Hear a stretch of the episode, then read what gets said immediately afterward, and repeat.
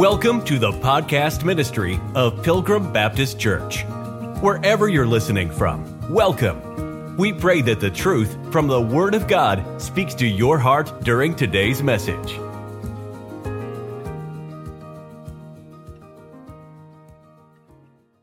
First Peter chapter 1 verse 23 the Bible says being born again I hope that's you tonight not of corruptible seed but of incorruptible by the word of God which liveth and abideth forever the word of God lives and abides abiding is lasting forever uh, Jesus Christ is the Word of God, and then you have the Word of God as the Scriptures. You can take it either way.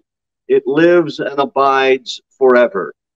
You couldn't show me proof that could be scientifically proven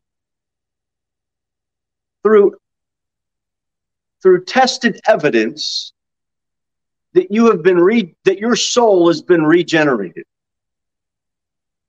you couldn't show the world this. If you went down to the college campus and started witnessing to those students, and they said, Well, show me that incorruptible seed, you couldn't show them the incorruptible seed. But you believe that verse by faith. Is, is that right? If you've been born again, you believe that. Yet you can't scientifically prove it through testing in a laboratory. You believe it by faith. We have a faith based relationship with the Lord. And that seed, you might be able to prove the seed of Abraham, a physical lineage. We can do that, but we can't, we can't, we can't see an incorruptible seed. Uh, get Isaiah chapter number 40. We'll see the same thing there. Isaiah chapter number 40. We start reading at verse number six, the voice said, Cry, and he said, What shall I cry? All flesh is grass, and all the godliness thereof is as the flower of the field. The grass withereth, the flower fadeth, because the Spirit of the Lord bloweth upon it. Surely the people is grass. You know what you do during the summer and the spring? You cut your lawn. It's going to come up. You're going to cut it. It's going to die. It's going to grow back uh, after the long, cold winter. Flowers, they fade away. We are going to fl- fade away. But you know what doesn't? The next verse. The grass withereth, the flower fadeth, but the word of our God shall stand forever. I'm telling you, there has been an attack on the word of God since people could imagine the thought of attacking the word of God. It happened back in the garden. Yea, hath God said. Just get people to doubt God's word. Have people today, they say that the Bible is the word of God. They'll say that the Bible is inerrant. They'll say that the Bible is their final authority. They'll say that they believe God's promise to preserve it, yet they can't put they cannot point to a book on this planet that they would say is infallible. Their doctrinal statement says one thing, but their practice of their faith demonstrates another. If you believe that God preserved it, where is it? And they can't point to a way, they can't show you. All they know, all they know to say is, they know a few things to say. One thing that they know to say is, it's just a myth. The, the word of God just couldn't be in the King James Bible the King James Bible, all that's just a myth. You, you can't trust that book. It's just a translation. Have you heard that before? If you haven't, you will. Here's how they attack it. Can you show me? Okay, John 17, 17. What does it say? Thy word is truth. You see, it doesn't say the King James Bible is truth it says, Thy word is truth. And you King James Bible believers, you can't point to one verse in the Bible that says that the King James Bible is the Word of God. Have you ever heard that one? And if you haven't, you will. It doesn't say the King James Bible is true. It doesn't, which is why they ask that question. They want to interrogate you, they want to trap you. Go back to First Peter, and I want to show you the same that we looked at in verse number 24, 1 Peter chapter 1. For all flesh is as grass, verse 24, and all the glory of man as the flower of grass. The grass withereth, and the flower thereof falleth away, but the word of the Lord endureth forever. If the word of the Lord endureth forever, and you can't show it to me anywhere except these supposed originals, which none of them exist, and nobody can point to any of them or have you hold them in their hand, in your hand. Where is it? It's got to be somewhere. But the word of the Lord endureth forever, and this is the word which by the gospel is preached unto you. It's a living word. God promised that he would preserve it. And I believe his promise. And I'm going to put that promise into practice. So we're going to look at a few verses tonight. Number one, we'll look at a few questions that are asked, and then we'll look at some verses as well. Where was the Bible before 1611? Well, let me ask you this. Where was the Bible before 96 AD? Because the book of Revelation was completed in 96 AD. Where was the Bible before that? I guess you wouldn't have had one. Uh, John, he wrote John, John 1, John 2, John 3, in 90 AD. So where was the Bible before 90 AD? Paul's writings. Paul's writings are dated from 54 to 66 AD. Where was the Word of God before Paul's writings? Acts dated from 41 to 63 AD. Where was the Word of God before 41 AD? Luke, dated 63 AD. Where was the Word of God then? Before that date, Mark, 57 AD. Matthew, 37 AD. You can just keep going back. What's the answer? God was compiling it. God was compiling his word. In Acts chapter 2, how many souls were saved? You had 3,000 souls saved in Acts chapter number 2. Acts chapter number 2 was dated about 41 AD. How many souls did you have saved in Acts chapter 4? It was 5,000 souls. And you didn't have a completed Bible. How in the world are you going to have people get saved if you don't have a completed Bible?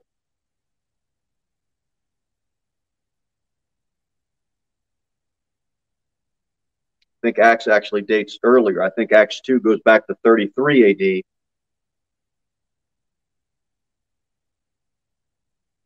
AD. Acts chapter 10. Let's turn there. Acts chapter 10. Let's look at that one.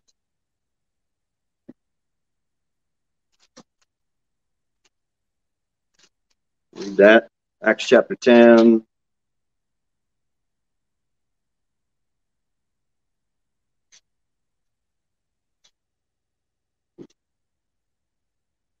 Look at verse 34. Then Peter opened his mouth and said, Of a truth, I perceive that God is no respecter of person. And verse 36 The word which God sent unto the children of Israel, preaching peace by Jesus Christ, he is Lord of all. Verse 38 How God anointed Jesus of Nazareth. Uh, look at verse number uh, uh, 39 at the end, whom they slew and hanged on a tree. Him God raised up the third day and showed him openly. Verse 42 And he commanded us to preach unto the people and to testify that is he which was ordained of God to be the judge of quick and dead. To him give all the prophets witness that through his name whosoever believeth in him shall receive remission of sins. This is public preaching by Peter. Acts chapter 10 is dated to be written in 41 AD. The only New Testament writing that you have would be the book of Matthew that was dated at 37 AD. But you've got public preaching, you've got people coming to Christ, and the only thing that Peter has to turn to is the book of Matthew, and I don't see him quoting the book of Matthew. Where's the Bible? God's compiling, he's compiling his written word. You had all through the book of Acts people coming to Christ, people getting saved, people going out and preaching the word, and you did not have a completed New Testament. Now that's interesting, especially when someone asks, "Well, where was the where was the Bible before 1611?"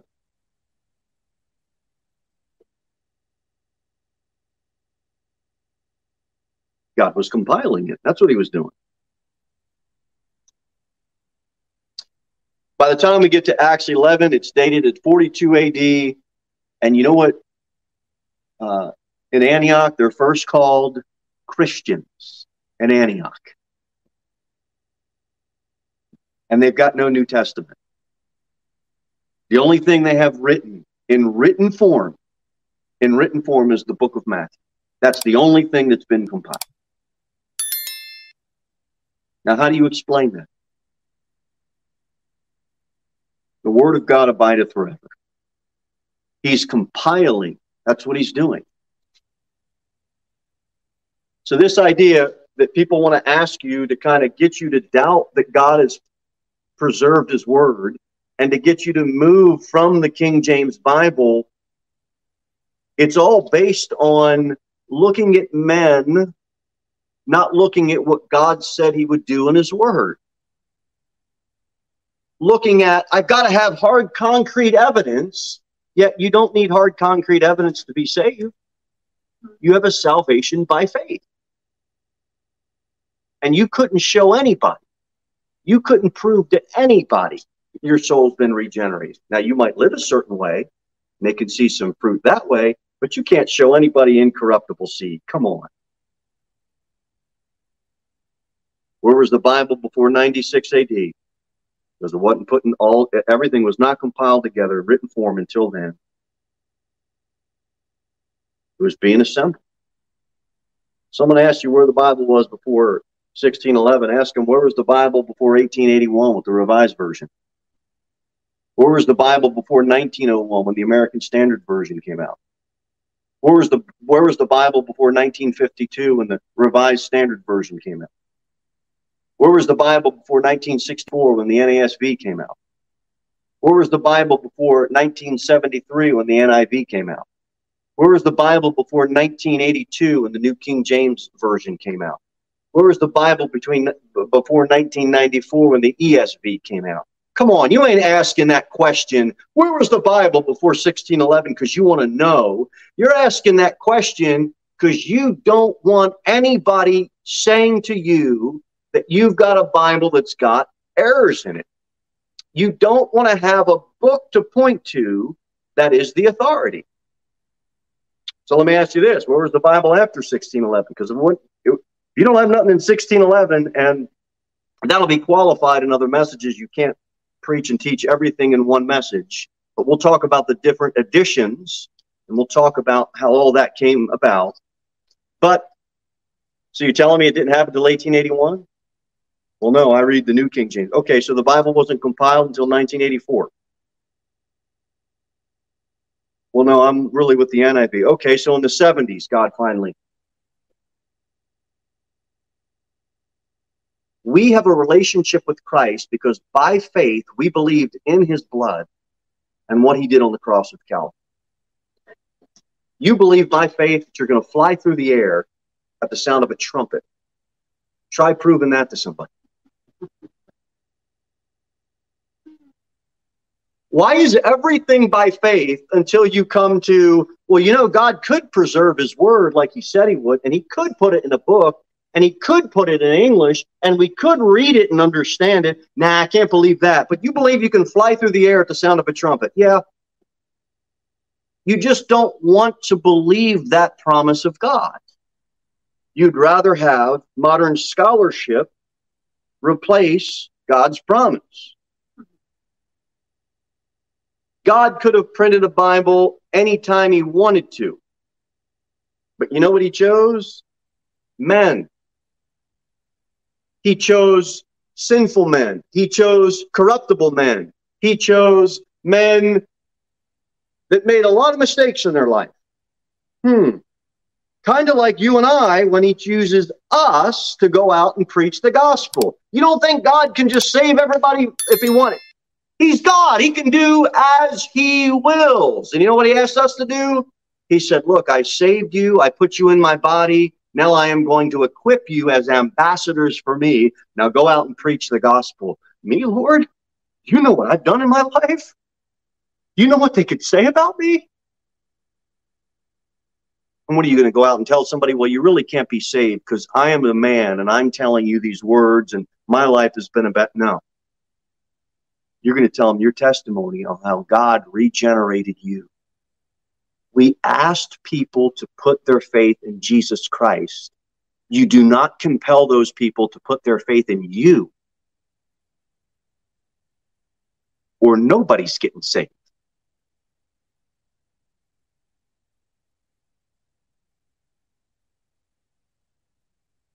We're not asking people to put their faith in a translator. We're asking people to put their faith in God's promise to preserve his word. This modern scholarship only movement, they've never believed that a copy could be an error. They have never believed that ever one time in their life. They just don't believe that. They don't teach that. They do not believe that copies can be an error. They will always say terms like, in the original autographs, yet if you haven't listened to the message, no originals, no problem. Listen to that message that we did uh, a year or so ago. There are no originals in existence. Moses, tables of stone, broken, not a problem for God. You would need 66 original manuscripts, and we don't have them. We don't have 66 original manuscripts. We have copies of copies of copies of copies. And if you put your trust in a scribe, you put your trust in a translator, you're sunk. The same way when you go out and preach the gospel and you ask them to put their faith and trust in you or me or Paul or Peter or whoever, they're not going to get saved. You might have had a perfect book back then, but now all you have is a translation. And about the only thing you're allowed to say is, well, I just prefer the King James Bible. And if there's any group that needs to be warned about, it's those King James Bible believers. If we can know anything for sure, we know that camp's wrong.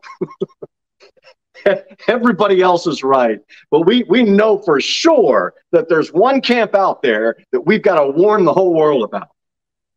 You know, the crazy group that just believes unity. Why don't we just unite around one book? Well, no, we can't do that. Why? Because that would be the authority.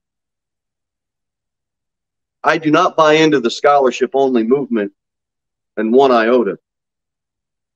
You're allowed to say it's a great, a beautiful, uh, well written, uh, piece of historic literature as a translation. You're allowed to say it's just one translation of many, but you by no means are allowed to say that the King James Bible is the Word of God. Welcome to the scholarship only movement. It has infiltrated just about every church in the United States of America. And they would argue and say it's arrogant to say that you can hold the Word of God in your hand. But it isn't arrogant for them to say, for them to read the Bible and then say, well, I think a better translation would be. I think the rendering of this phrase should be because of. That's not arrogant. As if you saying that is somehow inerrant, somehow inspired by God. God just inspired you to have to.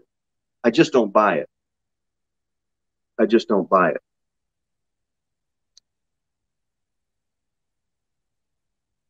Why don't we look at what the Bible says about translations?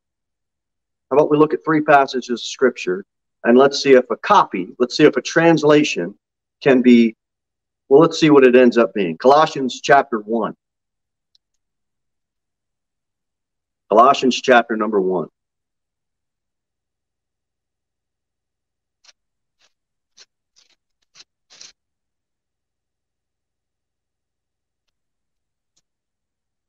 Get verse number 12. Colossians chapter 1, verse number 12. Giving thanks unto the Father, which hath made us meet to be partakers of the inheritance of the saints in light, who hath delivered us from the power of darkness, and hath translated us into the kingdom of his dear Son, in whom we have redemption through his blood even the forgiveness of sins.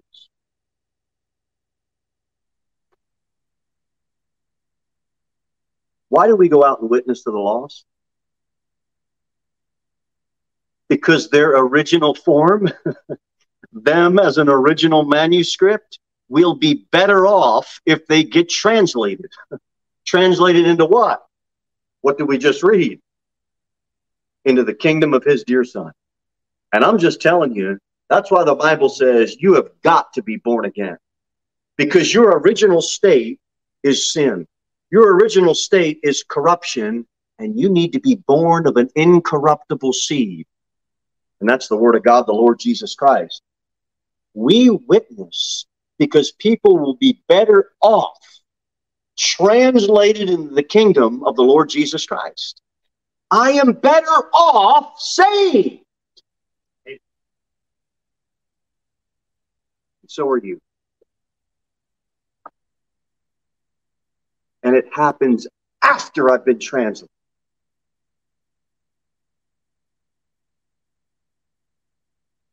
When someone tells you it's just a translation and it can't be better than the originals, it might be a good thought in their mind and they might have good intentions, but they have been duped. Because the Bible clearly teaches that when we are saved, we are translated and we are actually better because of it. The translation of me when I got saved and the translation of you when you got saved is better than the original. It's superior. Go back to the Old Testament of Second Samuel. There's another example of this word being used. I trust that we got some clear context in Colossians about our salvation and us being better off. Second Samuel chapter number three.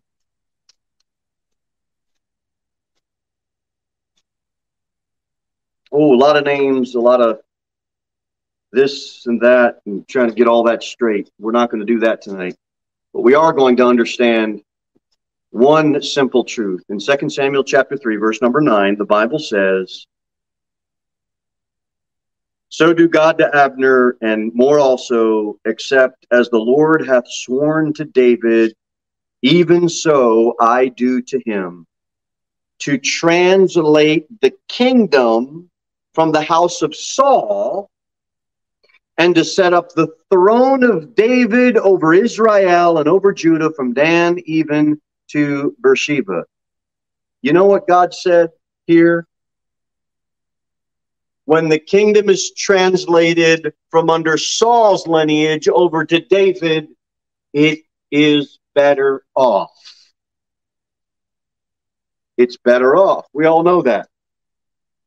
Saul's kingdom was not as good as David's kingdom and the Holy Spirit of God decided to use the word translate the kingdom. So you know what you got in Colossians?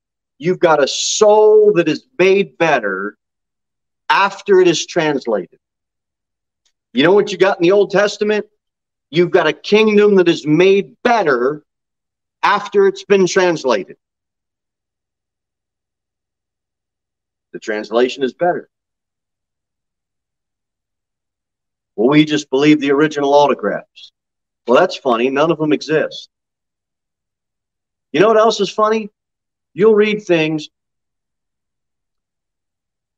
Most of the Bible academies that are out there, when you go there, they will teach you that there are no originals. But when those preachers come out of those academies, they're writing doctrinal statements that say things like, we believe the Bible as far as as far as it is written in the original languages or we believe what the originals say. Well how are you going to believe what the originals say? You never read them you never saw them one time in your life. And somehow you have faith to believe in the originals. And you've never laid your eyes on them ever and you never will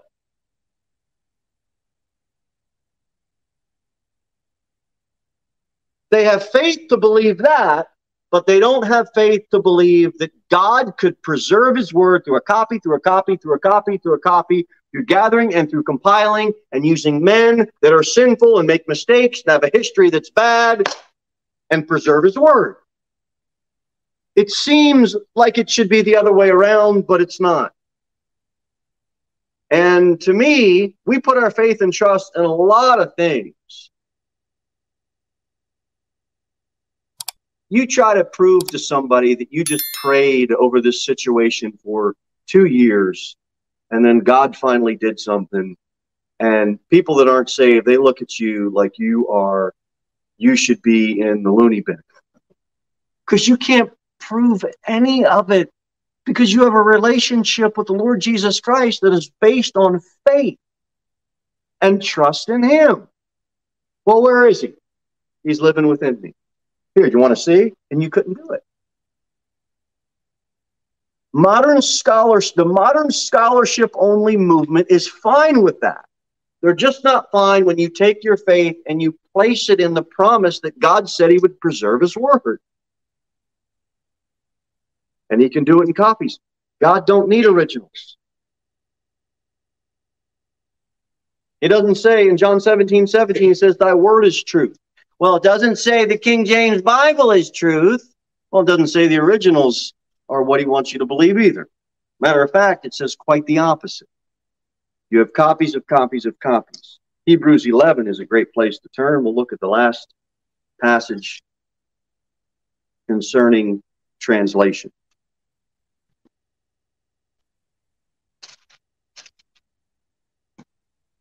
You probably have some questions that have been popping up in your mind over the next couple of weeks. We'll be addressing them. But you can't address everything in one night, or everybody goes home with information overload. So we'll do it in bite sized pieces. Hebrews 11. We all know that this is the by faith chapter. You want the definition? Everybody knows this. Verse 1 Now faith is the substance of things hoped for, the evidence of things not seen. God said he would promise to preserve his word. You weren't there when he said it. You weren't there to see originals. You weren't. You've got no evidence. Now, I will tell you over the next upcoming weeks, we'll be looking at some historical evidence. But the big takeaway for tonight is this is a by faith belief.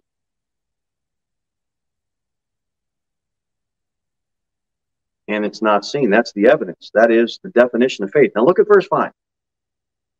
By faith, Enoch was translated that he should not see death and was not found because God had translated him. For before his translation, he had this testimony that he pleased God. Enoch's walking on the earth, pleasing God as a godly man amongst the sinful men. Sinner, there's a sinner. Enoch's walking. God translate him. Now it'd be cool to be on that scene. And he is better off. No more does he have to deal with the filth of this world and the sinful people of this world. He's been translated and he's better off. And I'm telling you, kingdoms are better off when they're in better hands and they've been translated. You, your soul, you as an individual, when you get saved, your original manuscript, it's better to get translated than get saved. We're down here with all these sinful people. I'm telling you, if that trump sounds tonight, we get translated. Man, we're going to be better off, amen. I'm telling you, the translation defined in the Bible, we see three examples where it's better. It's better. It's better. Better off. Every single time that word is used in the Bible, every single time in the context, it's always an improvement. Well, the King James Bible is just a translation. Yep, it is. And it's better. It's better than the originals. Do you know why? Not because it's different. If the original manuscripts were to show up and you would compare them to what we have now in English, they would match. It's the same thing. Do you know why it's better? You know why it's better? Turn to the book of Ezekiel. Oh, look. There's a chapter. Or there's a, there, there's a book t- a heading there. Go to chapter number two. Wow, they have numbers. I can work with it. You can work with it. Be much better than just having a page, a minuscule manuscript. It's just all lowercase letters, all scrunched together. We're going to be here a long time. We're going to be here a real long time trying to work through that thing. You got something. It's better. The translation is better because you have something that God had worked through sinful men to compile without any trust, or no trust whatsoever in any of these men, but just in God's promise to preserve. And it is not just one translation among many. How many of you, well, I know one of you are building or redoing a house. we we build a house. Now, if you build a house, you say one of two things. If you're like me, you say, oh God, please, I don't ever want to do this again. But but if you're a builder and you actually have some intelligence on those things, you know what you say? You know what the men say after they're done? You know, I would have done this one different next time. I would have done this different next time. I would have framed this door a little bit different. And when you got a chance to do it again past the original, your original work, you look at it and say, ah, not so good. You would redo it and it's not so with God. God preserved his originals, copy after copy after copy. No matter how many Bibles were burned, no matter how many Christians were burned, God said he would preserve his word. And I just believe it. I just believe it by faith and by some of the scriptural evidence and by some of the historical evidence that we'll be looking through in the upcoming weeks. We believe that the God that inspired the original writings is powerful enough and capable enough and is faithful enough to keep his promise to preserve it throughout all ages. Copy is just as good it's better in the sense, not because it's different, but because we can work with it. God did not fail in his attempt to keep the originals because he never planned to keep the originals. You think idolatry is bad nowadays? Imagine if you put the original writings on eBay. you would have people venerating and worshiping. It would be a hot mess. You know what God did? He just we're not having any originals. Go back, listen to no originals, no problem. I, we'll talk about the original writings a little bit more in depth. But he didn't preserve any of the originals. Uh, let's look at one more verse and then we'll close. I hope you're getting something out of this introductory message concerning the King James Bible issues. We'll be addressing a lot of them over the upcoming weeks. But let's close tonight in Acts chapter 9. I want to show you something that I think you'll like. Acts chapter number 9. I'm going to show you why we need to have the King James Bible. And I'm going to show you why we are not mean, hateful, believing in a myth, somehow need to be felt sorry for, or, or we just need to pray for those poor King James only. All of that is a bunch of fooey. It all has to do with the scholarship only movement that will, they cannot stand someone correcting them. That's what it comes down to authority. Church member comes to their pastor in private and they try to talk about this. It, do, it usually doesn't go well. Why? Because that man of God just will not allow the Bible to correct him. And they have been taught this in seminary and academies and Bible schools. Just remember one thing, preacher boys. Stay away from those King James Bible believers because that whole thing's a myth. That's what they're taught. That's what they're taught. And you can go in the library you can find books on the other side of the, uh, of the argument too. You know why? Because we don't hide books. We don't burn books. Because I'm not afraid of what the other side says or believes. I used to be on the other side. I know all their arguments. I've heard all their arguments. I used to believe all their arguments.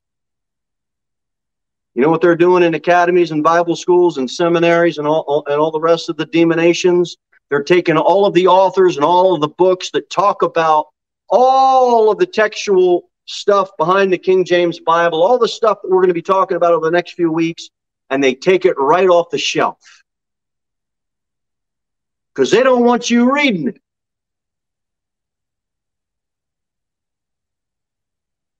They sure will rally around, you know, the mandates on the mask and the restrictions on social media but they're fine with restricting people books that'll defend this book. They want to restrict their people from getting a hold of preachers, authors, books, Bible schools, seminaries that teach and preach that God promised to preserve his word and we've got it in our hands. They do not want it. They do not want it. And you can try to Greek tweak this thing as much as you want. I ain't moving from it. I got what the word of God says and I've got it in English and I speak English and I don't know a lick of Hebrew or Greek. So, amen. And let's go to the passage, Acts chapter 9. Enough of the rant. Acts chapter 9. This is why this is important. Look at verse number 6. Acts chapter 9. Well, uh, verse number 5. Uh, no, verse number 4 in Acts chapter 9. And he fell to the earth. This is Saul and heard a voice saying unto him, Saul, Saul, why persecutest thou me? Now we all know that this is uh, where Paul Saul gets converted, and you know Paul it, it goes on to be one of the greatest Christians that ever lived. Right? Everybody understands that he's going to get saved. Okay. Now that's important because Watch what verse 5 says. And he said, Who art thou, Lord?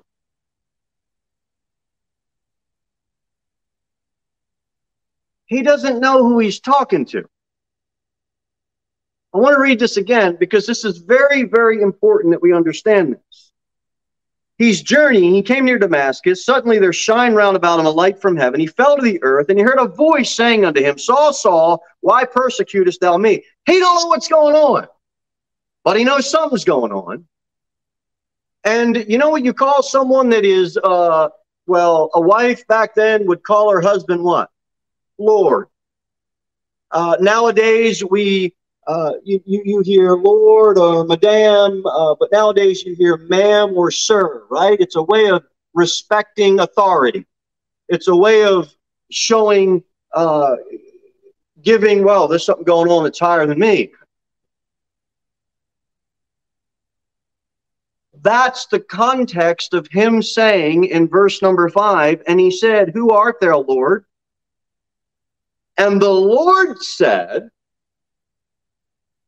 I am Jesus, whom thou persecutest. It is hard for thee to kick against the pricks. Well, now he knows him as the Lord. But in verse number five, does everybody see that he's not, he did not get saved in verse number five? He's just saying, Lord, like a wife would, Sarah would say, Lord. or we get that, right? He did not get saved in verse number five. And he said, Well, out there, Lord, verse number five. Uh, and the Lord said, I am Jesus, whom thou persecuted. It's hard for thee to kick against the pricks. Now, verse number six. And he, trembling and astonished, said, Lord, what wilt thou have me to do? And the Lord said unto him, Arise and go into the city, and it shall be told thee what thou must do. So, what verse did Saul get saved in? Verse number five or verse number six? Verse number six. You have two uses of the word Lord there. In the context, he didn't know who it was until the Lord said, It's me. And then, verse 6, he calls on him as Lord, not just the idea of an authority. Oh, sir, what's going on here? Not that Lord. He called on him as Lord. Why is that important? It's important because you want to have a Bible where Paul, one of the greatest men of God that ever lived, you want to have a Bible where it says he got saved. right? Because he didn't get saved in verse 5. He got saved in verse number 6 the ASV, the ESV, the NASB, and the NIV, you got those modern Bibles where you have Paul who never got saved because verse 6 is completely botched. He never called on him Lord. So people that want to say, well, you know, the King James Bible is just a translation. No, you have a Bible that's just a translation that's wrong.